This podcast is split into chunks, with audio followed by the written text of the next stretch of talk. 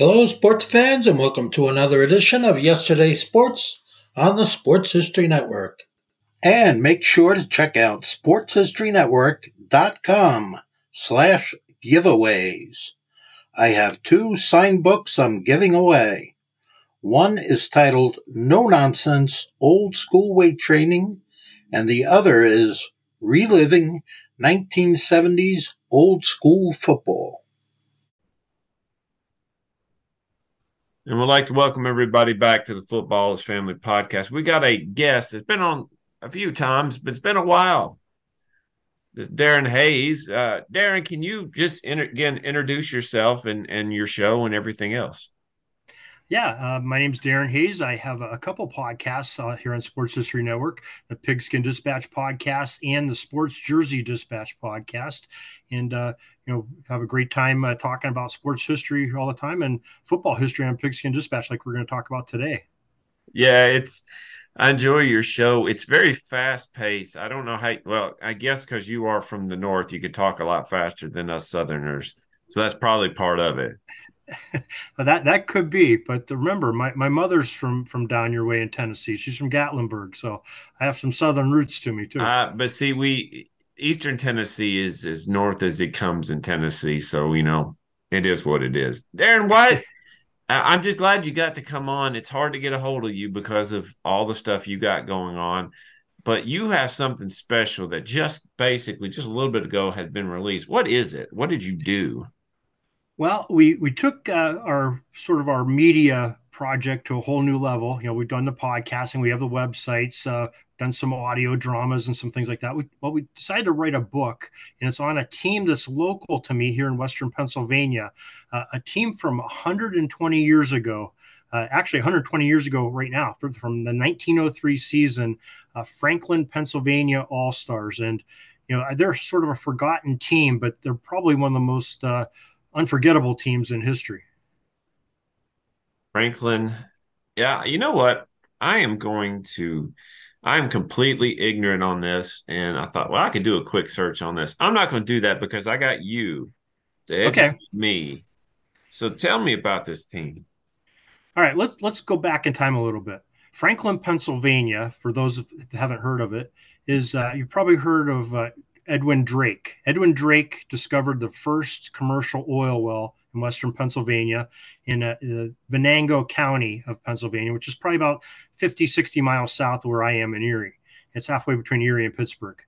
And Drake, you heard of Drake's Follies. That was the, the yeah. what they call it because they thought it was such a folly that he was you know, drilling this well by Oil Creek, uh, uh, which uh, feeds down into the Ohio River eventually. Well, the towns that sprung up there because wealth, uh, where there's oil, there's wealth, and a couple towns really sprung up. Franklin being one of them, named for Benjamin Franklin. There was a Fort Franklin there uh, between the British and the French back in Revolutionary War and before uh, eras, and Oil City. And these two towns uh, were extremely wealthy, nine miles apart. And they, of course, had a rivalry not only through business rivalries with uh, the oil and everything going on, but they had athleticism rivalries too, starting off in baseball and working their way into football at the turn of the last century. And that's sort of what sparked the building of this Franklin team is uh, just uh, the tremendous rivalry they had with Oil City. Um, Oil City in 1902 uh, had a team, and they, they decided they were going to play Franklin right at Thanksgiving time, so right about this time of the year, and they were going to play two or three games that year uh, against Franklin. And where there's money and there's uh, uh, athletes and athleticism, well, there's always been gambling. And so there's quite a bit of money back in the day uh, with these millionaires uh, betting on their, their favorite team, their home team. And Oil City decided to step it up a little bit because Franklin had a pretty good team going in. So Oil City decided to go and get some ringers on Thanksgiving Day, and they ended up uh, back in 1902. There was a, a, the original National Football League, not associated with the National Football League we know today, but there was a three-team league: the Philadelphia Athletics, uh, which were associated with the baseball team. Connie Mack was in charge of it.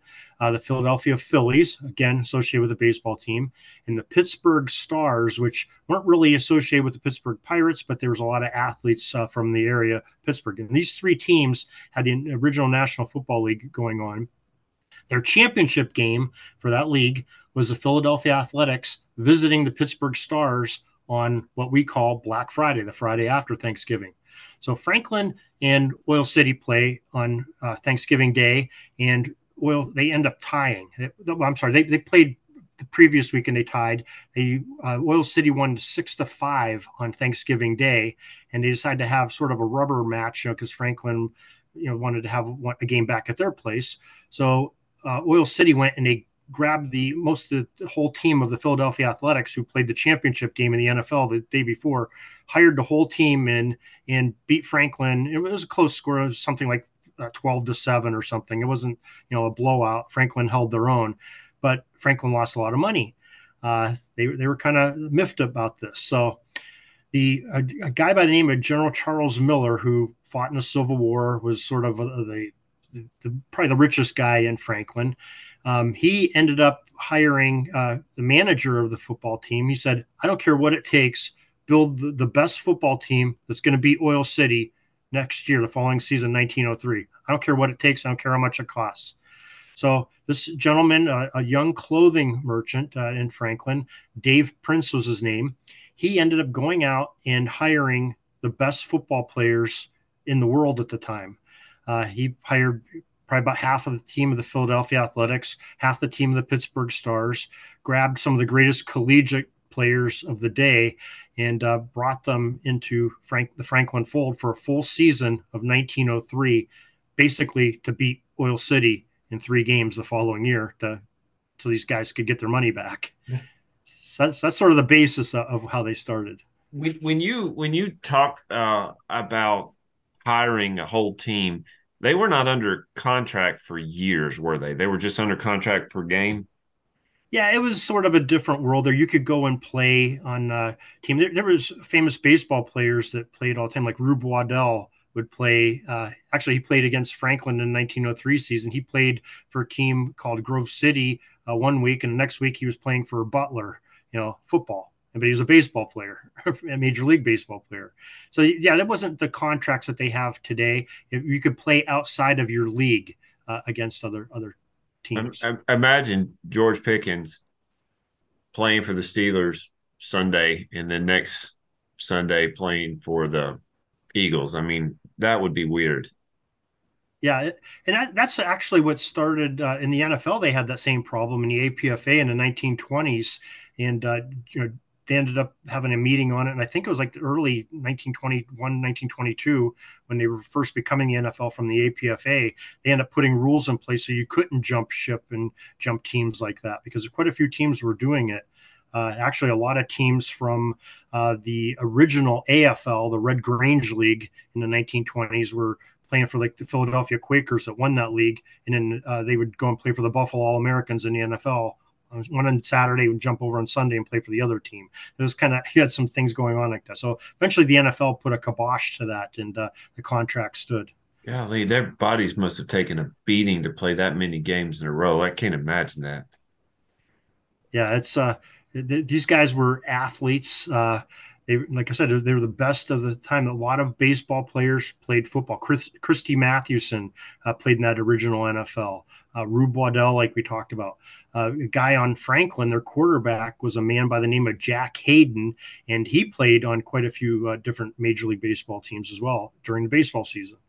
You, the one thing about you, Darin, that I appreciate and I respect is that you not only have passion, but you show passion. This was a passion project for you, wasn't it? It was because it was a, a local story. You know, I've when I officiated, I officiated quite a few games between Franklin High School and Oil City High School, which still are a rivalry to this day. They don't have professional teams anymore, uh, but you know these two teams, uh, you know, they're neighbors. But when there's neighbors and you have two schools about the same time, or two professional football teams or baseball teams, or whatever, there's going to be competition. And uh, so I, have I've lived through part of that rivalry on the officiating side of it, and I've enjoyed it. And when I came across the story a few years ago, it caught my interest because of the town. And when I got into it, especially this past year, uh, it, what it uncovered, I, I, it blew my mind about this team, and uh, they really changed the course of professional football history. So, if somebody was getting into this book, and uh, where is it available? And we'll have it in the show notes and everything like that. Well, it's uh, the title of it is the world's greatest pro gridiron team, the 1903 Franklin All Stars. It's available on Amazon. Uh, it's an ebook book format. Uh, by the time this comes out, you'll be able to get it on hardcover and in paperback there. And you can find links on pigskindispatch.com. We have it right on our front page to to get you those Amazon links too, so you can get that way too. So if people are, are going to read this, they need to get out of this whole modern day football, the Travis Kelce, Taylor Swift stuff, and go back when it wasn't mm-hmm. so glamorous. Well, sort of, because it was sort of glamorous for that for that era. Okay, okay, um, so it's the time yeah, frame. Yeah, it's the time frame. But remember, uh, professional football was sort of looked down at this time. College, college, football was yeah. king.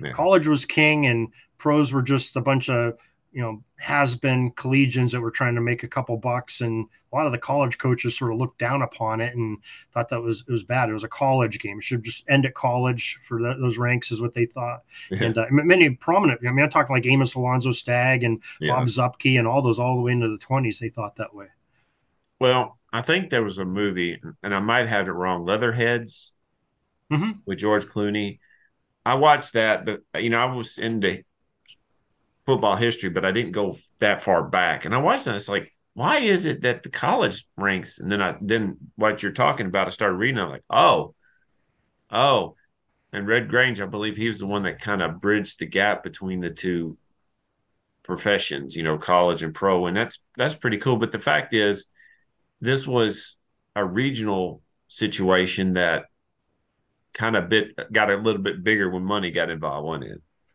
Uh, it, it, certainly was. Um, you know, 1903 comes along, and they have uh, some of the greatest players on their on their squad. matter of fact, uh, the PFRA in their Coffin Corner magazine, unbeknownst to me, they had a, one of the guys uh, there, John Wilkie, wrote an article two months ago when the, the Coffin Corner came out, and he had the greatest uh, players from certain eras. In the 1900 to 1910 era, there's three players that were on this Franklin team that were on that all era team. Jack Hayden, we talked about a little bit at the quarterback. You had uh, Herman Kirchhoff, uh, who was a, a, big lineman that played. God, he played for probably 15 years all over. He played in the Midwest, played in Colorado, played uh, for the Philadelphia Athletics, and played for the Franklin Stars, and eventually played on the Canton Bulldogs, Massillon uh, Tigers. I forget which oh. one, but he played for one of those. So wow, that's pretty big. Guys, yeah, yeah, these guys were big. And this team, I mean, you sit there and think of one of the things that they did. It was a dramatic shift in football that Franklin is responsible for. Okay, 19 or 1892, Pudge Heffelfinger is the first paid pro football player in the area of Pittsburgh, Western Pennsylvania. And it goes all the way through. All you hear about it for professional football for the next 10 years is Western Pennsylvania, Western Pennsylvania, Philadelphia, Pennsylvania, Pennsylvania. 1903, uh, in the NFL, the original NFL, three Pennsylvania teams.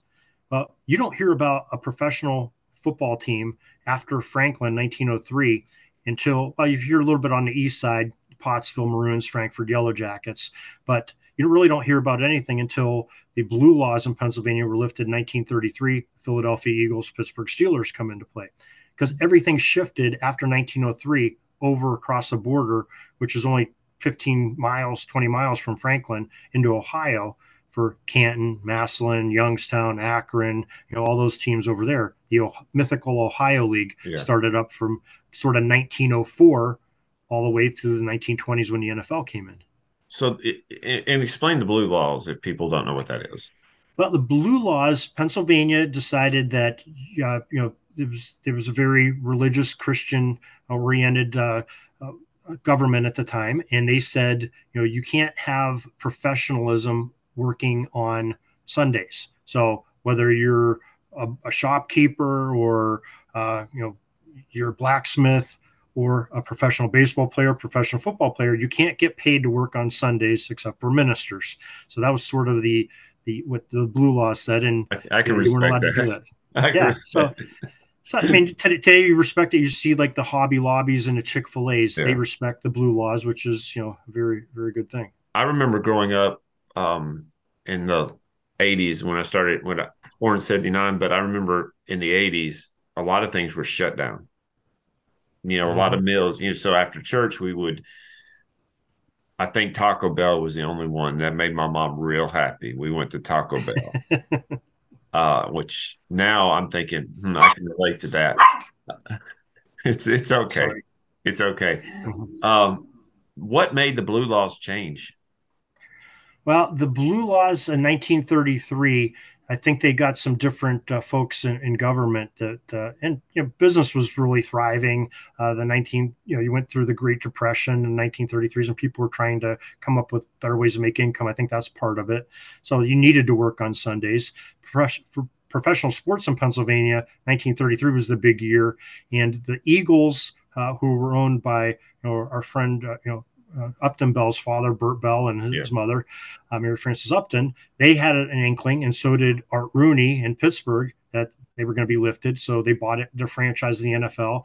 Uh, the, that 1933 season, the Eagles and the Steelers, the first couple weeks, they played their home games were on Saturdays or they played an away game. They didn't play on Sundays. Middle of the year, probably like Octoberish, uh, I forget the exact date. The, the blue law is repealed, and the Steelers and Eagles can have home games on Sundays, and they're welcomed into the NFL with uh, you know big hugs and you know, you know big games. well, you you you uh, got me thinking about some things when you mentioned this shift from Pennsylvania to Ohio because of a law.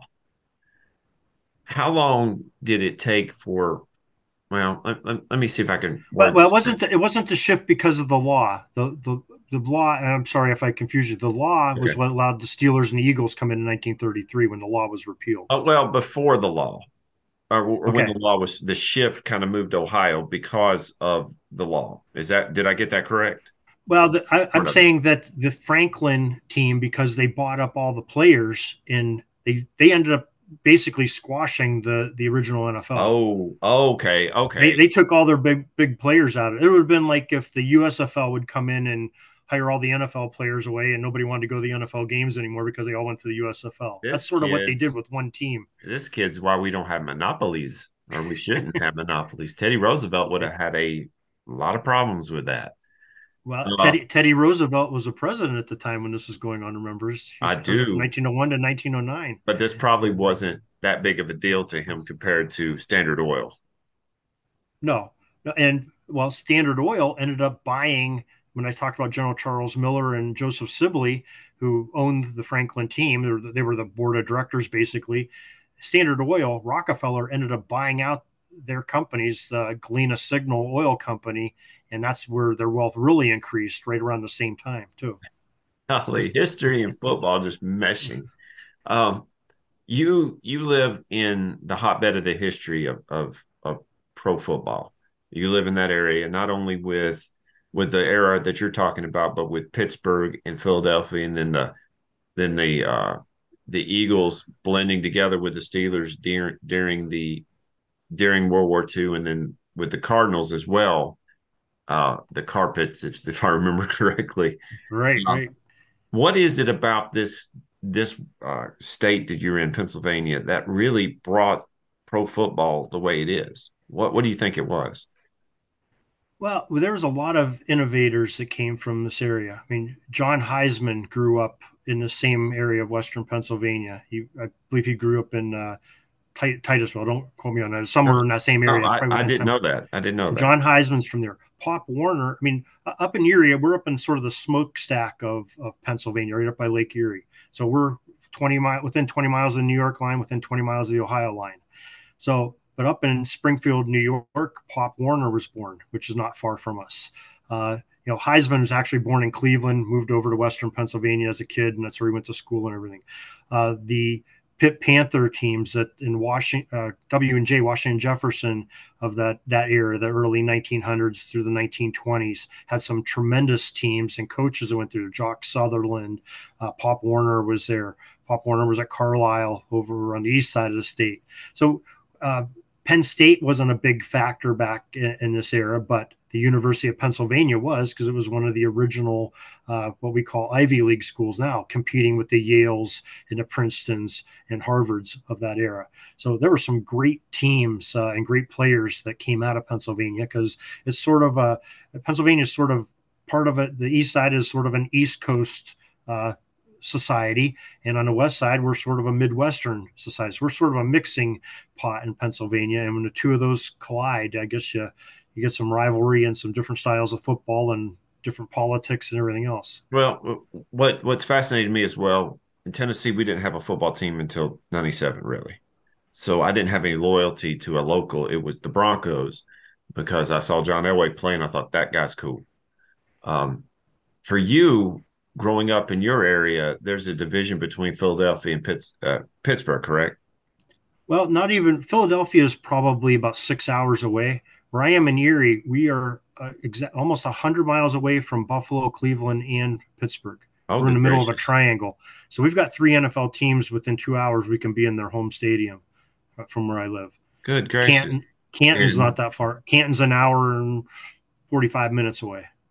Nice. So you did you have a lot? I know this has nothing to do with book, but I'm fascinated with this. Did you have a lot of um, pull from Pittsburgh, Buffalo, and Cleveland for your loyalty?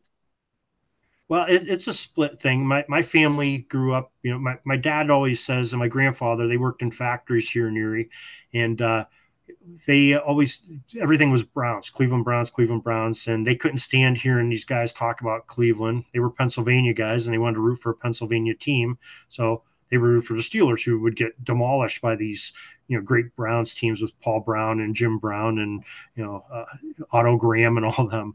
So they they're sort of laughing stocks till the, the 70s when that's about when I started watching football is, you know, the immaculate reception and everything. And I can remember my dad, my grandfather put me in front of the TV at six years old and said, you got to see this, watch this play as they're showing the replays. And I had no idea what was going on, but you know, that's sort of, I, I was sort of bred into it. And it's Western Pennsylvania is, it's a hard nosed football from the North all the way to the South. It's, it's tough nosed football and it's a, it's a football uh, place. That, that's our that's our sport here in Western Pennsylvania. So and, uh, if, if I were to drive up there, which I don't know if if y'all would let me go up that far north, I, I don't think it would. I actually tried out at a church in Ohio, and it was on one of the the lakes up there, and it was March, and there was a foot of snow, and I thought, I like this, but this might get old after a while. Oh, there was only a foot that day. Elyria, Elyria, Ohio. That's where it was. oh, okay, yeah. Only that's not too far from us. It's a beautiful area. It's very, very beautiful area up there. But if I were to drive up north right now and drive in your area, would I see just a that just solid black and gold, or would I see a lot of different things? No, right, right now, uh, with the fan bases, you know, Buffalo is sort of the hot ticket the last few years because they've had the, the better team of the three. So if you're in Erie, you'll see Buffalo flags flying around. You'll still see Steelers and Browns things all over the place. This year, everybody's sort of, uh, you know, right in the same boat. And uh, there's a big, big rivalry, you know, going here. Our, our TV rights for the NFL has deemed us a Buffalo market. Oh, so, come on. That that so, to me would hurt and, and, if you were Steelers and, fan. Oh, it, it, definitely does. And there's more Steelers and Browns fans than there are Buffalo fans. If you probably did per capita. I, I don't, I don't understand the rights. Uh, we were in Alabama for a couple of years, and I wanted my Titans games. They didn't have NFL Sunday ticket yet. And finally, the year before we moved, we got Tennessee games, and it just blew me away. I was like, "All right, that's pretty cool." Uh, but Sunday ticket kind of changed things, didn't it? Yeah, it did. There, there was times when I was a kid when Buffalo really wasn't all that good, and the Steelers and Browns teams, you know, Steelers winning Super Bowls, the Browns are right there with them, very competitive. Brian Sipe and the Pruitts uh, in the backfield and everything, and there was games games where the Steelers and Browns every year you would have one game blacked out in in our area because they'd have Buffalo on, and you'd have to drive to Ohio or down near Pittsburgh to see the game because you couldn't watch the game of these two, you know, titans of the, uh, you know, AFC at the time. But you'd watch the, the lowly Bills play, you know, whoever they were playing, you know, the Jets or something. That wasn't a good game. Would you do it? Would y'all? Would your family do that? Oh yeah, we we did it occasionally, or we would go to the game. And I was at the game in Cleveland when uh, uh, Turkey Jones uh, dumped Terry Bradshaw on his head. I was in the old Cleveland Coliseum. that was a that was kind of a, a emotional thing that happened there. But that I see, this is what I like about not only with you and hearing your podcasts, which is fantastic, but also just hearing from you right now is somebody who has a lifelong fandom from six years old to now. You know, six, you didn't understand it, but you were there. Um, I can't relate to that because I don't, I didn't have that. But hearing, you know, your family talking, your grandfather, your dad, you traveling to games, going to Cleveland to watch a game, that's what I appreciate about you, Darin, and and even the book that you wrote, wrote uh, that you've written. I can see the love and respect that you have for your teams. I respect that. Thank you. Oh, well, thank you. Yeah, it's not hard to respect the Franklin team, though. Okay, because not only did they change professional football that way by making the shift go over to Ohio and really propelling the Ohio League and taking out of Pennsylvania for decades, but they, I mean, this team was so good. I mean, what, what's the most dominant professional football team that you can think of? Name, name a team. Dominant, like over a period of time, or or do, dominant even one season. You can say. I mean, who's the oh most gosh. dominant? Probably, and I hate to say this because this makes me really sick to say it. Probably the 2000 Ravens, or or how about this? And I and I can't remember the exact year. The year that the Patriots was 2008 that they went undefeated, or was that 2007? 2007 they went undefeated and lost the that, Super Bowl. That probably was a lot about a notch better than the Ravens in 2000. Yeah, th- those are two common teams. The 72 Dolphins, of course, they're undefeated yeah. season, championship yeah. season. The, the 1948 Browns in the AFC, they went undefeated, and won the AFC title.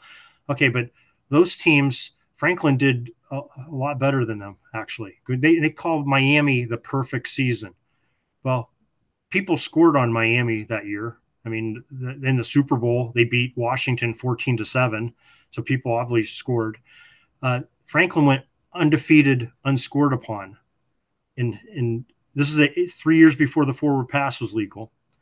They scored touchdowns were worth five points. And with that in mind, they scored 0.92 points per minute played oh before the goodness. forward pass.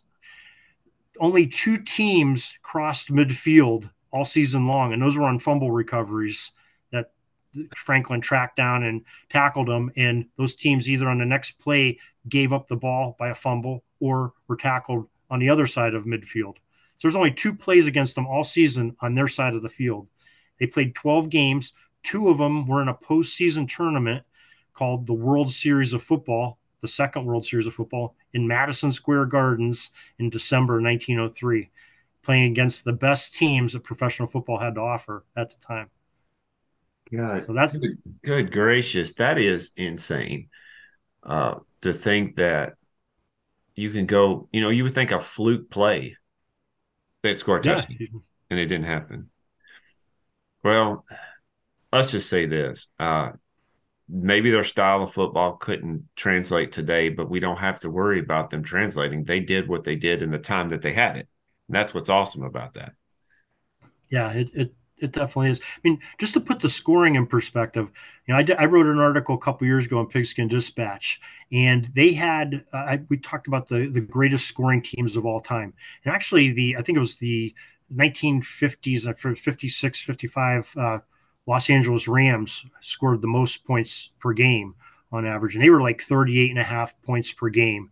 Uh, Kansas City Chiefs from a couple years ago, they were like 35 point range. Uh, some of our more modern teams, 35 points a game on average. So if you sit there and think about that in a 60 minute game that they played, that's a little over a half a point a minute. Pretty darn good though. That's that's a lot. That's pretty good. Yeah. So think about before they had the forward pass, so, so they could move the ball really quick think about this every play is a running play up the middle is, almost like a quarterback sneak or a fullback dive every single play of the game and they're scoring a point a minute almost a point a minute with touchdowns only being worth five points if touchdowns were worth six points i calculated it out per minute they were averaging 1.2 points per minute God. running the ball now let, let, let me ask you this because i'm i cannot keep the, the the dates correctly did they have the hash marks at that time they had the gridiron at that time. Okay. So you had you had the that was 1903 was I think was the first year that they had the full goal line to goal line grid, five yard grids all the way up and down where the gridiron comes from. So when you have up the middle runs because with the with the with the hash marks you can do a lot more on the outside. Up the middle runs scoring nearly a point a minute. Yeah gracious. Yeah it blows your mind. That's what i'm saying. It's pretty dominant team. And uh, you know that but that's also the reason why parity in the nfl is so important if we take a lesson of you know because it's great if you're a franklin fan but if you're a Syracuse, uh, you know, All Stars or the Watertown Red Blacks, who are their big rivals, or the East End Athletic Club out of Pittsburgh. It wasn't so much fun. And and by the way, Oil City that year forfeited and would not play Franklin those three games that they built this team for. So they, they built just, this team and they could, they didn't really have the team they really wanted to play. They couldn't uh, do it. They could no. Uh, you talk about parity, and I got a couple more minutes, Darin, before Zoom tells me to quit. Uh, I was I saw something yesterday that said next year Pittsburgh will not Pittsburgh, Cleveland will have to eat 60 almost 69 million dollars a cap hit for Deshaun Watson. They got to do it this year. So you're talking about parity. Sometimes parity can be can be done, but also contracts might be a little rough to swallow. And they said that if they cut him, 200 million dollars worth of dead space. You'd have to gut the team. So yeah, that it's it wasn't it was, probably wasn't the best investment after these first two years of it. But it's two hundred fifty million dollars guaranteed five years, so it's about fifty million dollars a year is on average what they have to pay him. You know, I think last year was less. That's why it goes up to sixty nine million next year. But just think, he played six games last year and six games in twenty twenty three of a seventeen game schedule. So take 50 million divided by uh, six and that's, that's a pretty, pretty good chunk of change he's making per chunk. game and that's when when i saw when i saw the price that kansas city was going to pay for patrick mahomes and, and to me he's worth it but i thought you're going to lose out on some players because you can't keep up with that parity parity right. Titans right. have a million, a hundred million dollars worth of cap space next year. Mm. Let's see what happens with that, Darin uh, I I uh, like I said, I have to head out. Where can we get your book again? Again, you can go to pigskindispatch.com or go on Amazon and either search under the world's greatest pro gridiron team or under my name, Darin Hayes, D A R I N H A Y E S. Darin, Darin is going to be in Tennessee soon. And I was like, man, we get to meet. We're going to be passing in the night, my friend, just passing in the night. But we'll we'll hook up uh, I'll I'll show up at your door one day with my bag, say, "Hey, can I stay here for a couple days and see what happens?" Yeah, anytime, Jeremy. You got it. thank you, Darin, and thank y'all for listening to the Football's Family Podcast. Hey there, sports history fan. This is Arnie Chapman, aka the Football History Dude, and I wanted to thank you for stopping by to listen to another episode here on the Sports History Network. Our podcasters are passionate about uncovering and sharing sports stories from yesteryear. And if you didn't know it already, we have over 30 shows across the network covering all sorts of sports history topics. In fact, here's a glimpse into one of our awesome podcasts here on the network. Join George Bozeka, the president of the PFRA, and myself, John Bozeka, each month for the Professional Football Researchers Association official podcast We'll discuss the history of the game, the many names of the game, and so many different things for you, making the history of football not only entertaining, but fun at the same time as we join you on the Sports History Network on the official PFRA podcast. How about that? I bet you're super hyped to go listen to that new podcast, right? Well, to learn about this show and all the other podcasts on the network, head over to sportshistorynetwork.com forward slash podcast. Again, that's sportshistorynetwork.com forward slash podcast. Head over there today to find your next favorite sports history podcast.